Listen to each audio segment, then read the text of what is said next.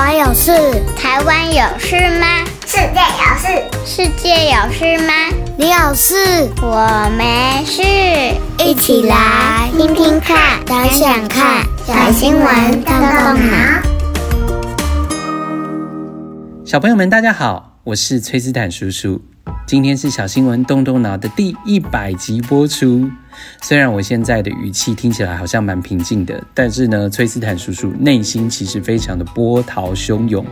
哇，一百集真的是一个里程碑。在过去的这一百集当中，我们分享了包括台湾还有世界上面的各种大小事。如果你也是我们长期忠实的听众，我要借你的双手，给我们小新闻动动脑团队的成员们一个热烈的掌声呐！感谢大家的收听。进入到一百集，今天我们要来聊聊饮品。小朋友，你有喝过咖啡吗？我想，或许你的年纪还不能喝太多的咖啡，或许爸爸妈妈还不太愿意让你尝试咖啡，所以你对它的印象可能有什么哦？比如说很香，或者是诶，爸爸妈妈好像每天都要来个一两杯。以崔斯坦叔叔为例呢，哦，我是一个咖啡重度饮用者，所以我每天早上一定要喝一杯。再来，如果下午精神不济的时候，也还需要再喝一杯。好，所以今天我们就来聊聊咖啡吧。小朋友，你知道吗？咖啡被研究人员给实验出新的用法喽。那么接下来呢，我们就一起来听听本周的小新闻，动动脑，看看到底发生了什么事。废弃物也能变黄金，咖啡渣盖的房子。咖啡是全世界消耗量最高的饮料，所以就台湾来说，不仅仅只有在咖啡厅里你可以买得到咖啡，像是密集度非常高的连锁超商，哇，几乎人手一杯，那就更不用说许多的小朋友家里其实都还有各种烹煮咖啡的器材。那因为或许不是每个小朋友都有喝咖啡的经验，所以就让崔斯坦叔叔再稍微形容一下。哇，咖啡除了刚刚讲到独有的香气之外，品尝起来是什么味道呢？当然，随着不同的烘焙的方式，有的是苦苦的，有的则是带有一些果香。哇，每一种烹煮出来的方式，味道都不太一样。但是很多人会说，嗯，这就是成人的味道。大人才喝得懂咖啡的香气。好啦，不管是不是真的是这样子，好，希望有一天你也能够品尝得出咖啡独特的风味哦。那小朋友，你知道咖啡它到底是如何被产生出来的吗？其实啊，咖啡是植物的果实，也就是咖啡豆，在经过处理跟烘焙之后。接着，它可以研磨成粉状，用刚刚我们讲的各种不同的方式以及器具冲泡出可以喝的咖啡。这可以追溯到大约一千年前，征服非洲东海岸的阿拉伯人，他们发现呢、啊，在伊索比亚有种树长了新奇的果子，诶，这个果子就是我们刚刚说的咖啡豆。阿拉伯人呢，最初使用的方式是把咖啡豆烹煮后捏成药丸，直接塞入口中咀嚼，怎么有一种吃药的感觉？而到了十三世纪的后半，有人发现把咖啡豆烘焙磨碎之后，再用热水冲泡的方式，就成为了现在我们所饮用的咖啡。咖啡在经过冲泡之后，会剩下咖啡渣。小朋友，你知道咖啡渣通常它就是变成了废弃物，所以呢，根据估计，全球每年大约有六百至上千万公吨的咖啡渣被送往了掩埋场。在掩埋的过程当中呢，咖啡渣会排放出甲烷和二氧化碳，所以这其实是不太环保的。那么，所以就有许多人开始在研究，诶，咖啡渣还能作为什么用途吗？最广为人知的效用，当然就是除臭的功能。所以，包括去除冰箱、微波炉中的异味，甚至也可以放在鞋柜还有衣柜当中，还多增加了除湿的效用。另外，有些人呢会拿咖啡渣当成盆栽的肥料，撒在土壤的表面，也减少了害虫的入侵。哇，讲到这里，你会觉得，诶，其实咖啡渣可以做蛮多的回收再利用，还不错呢。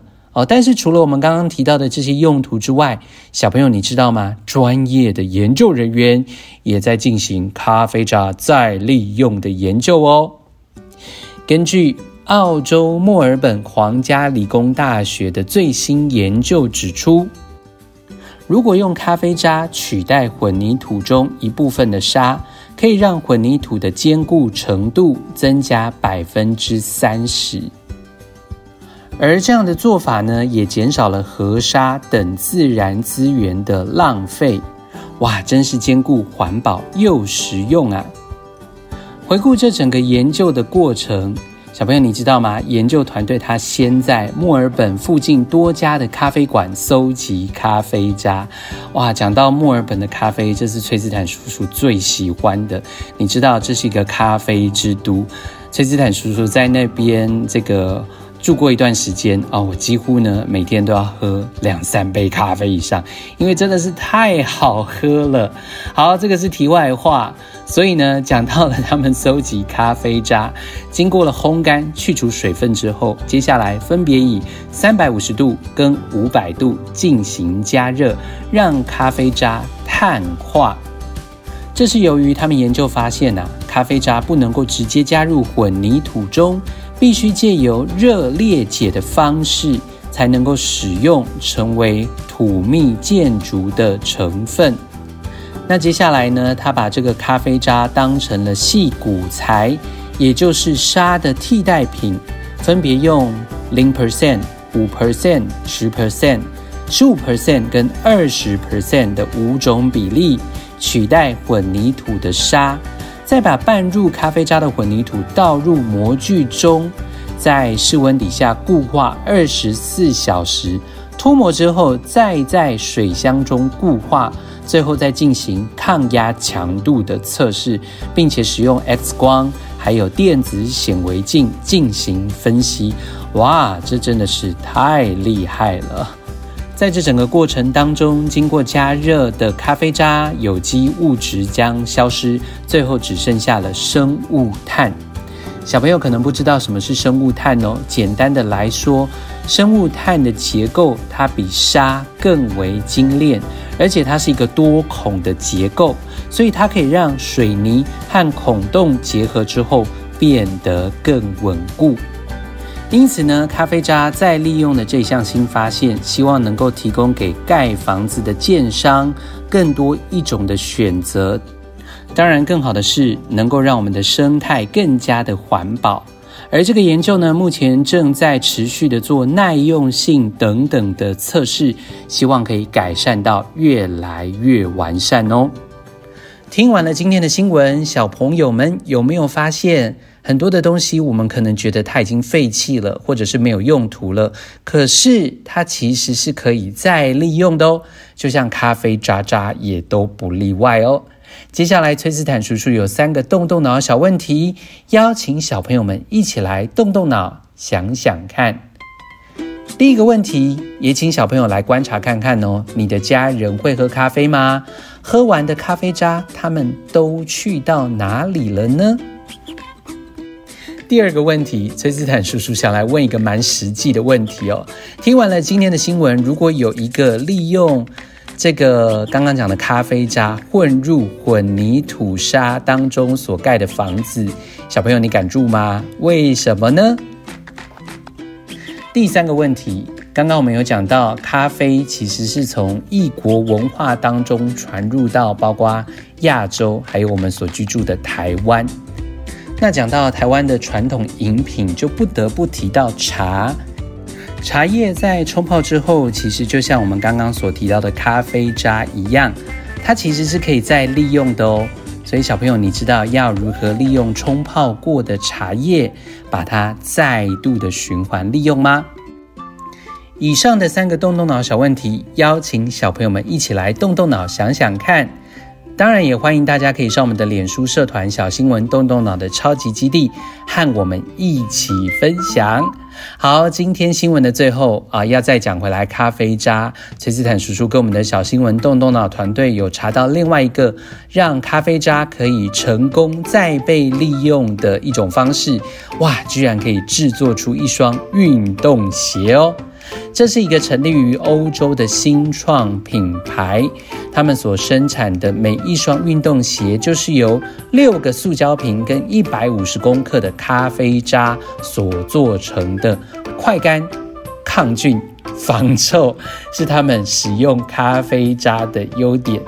为什么崔斯坦叔叔要突然笑出来呢？因为刚刚觉得自己在讲这个快干、防臭、抗菌的时候，突然好像是一个直播主的感觉。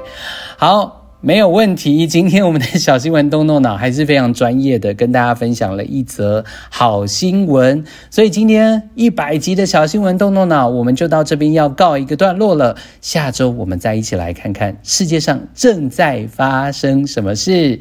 欢迎大家按一个五星赞，鼓励我们的小小动脑团队哦。我们下周再见，拜拜。